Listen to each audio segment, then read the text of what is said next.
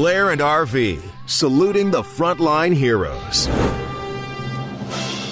Well, RV, we wanted to treat uh, this week's worth of Blair and RV's frontline heroes a little differently, and that's because uh, this is actually today the beginning of National Nursing Week, known as National Nursing Week 2020, and it's uh, from our friends over at the Canadian Nurses Association. And I can't think of a, a group of people, RV, who's who's more deserving than uh, than a nod considering what's going on in the world. What a wild time it is to work in that profession. And the nurses out there, they're pulling a lot of hours. They're putting themselves on the front lines and doing one hell of a job.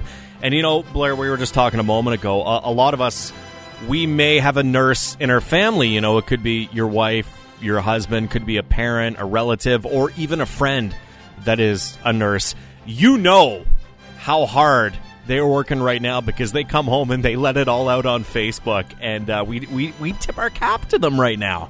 I'll say this too, um, in terms of how difficult the job that is, and my mom tells this story uh, on a, on a very regular basis. She went through uh, nurses college. She did the she did the entire thing. She went all the way to the end. And uh, one of the final things, this was obviously decades ago, one of the final things at that time anyway, uh, in nurses uh, college school was you have to administer a shot. Mm. You know, like like you're like you're giving a vaccine, like you're giving a flu shot, whatever, to to a patient, basically uh, as a part of just before when you graduate. She got to that point, and she said like her stomach was so queasy. Oh no, she could she couldn't go through with it. It ain't an she- easy job. It's not exactly. It- you know, it was in her head. She just she just couldn't do that to another person, even though she knew it was a good thing. Her stomach was flipping, and she just she did. And, and you know, she had an argument with her mom for years, my grandma, about it because she didn't become a nurse, and it was this big fiasco in the family. But it was. But she just always says, you know what? It's it's it's a difficult job, and my hat goes off to them.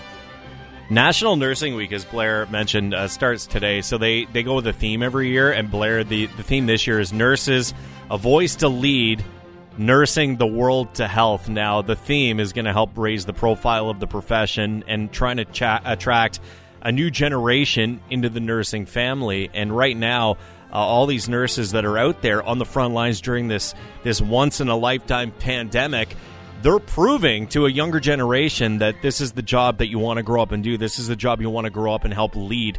Uh, it's a fantastic thing they're doing. And all this week, we want to tip our cap to the nurses out there.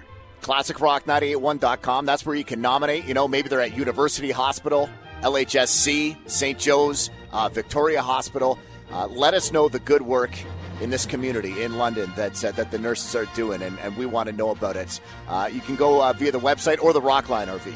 Yeah, you can uh, you can give us a call. You can send us a text. Uh, we're here 519 679 3733. Blair and RV celebrating National Nursing Week right here with Frontline Heroes, and you can hear that daily at 630 and 840.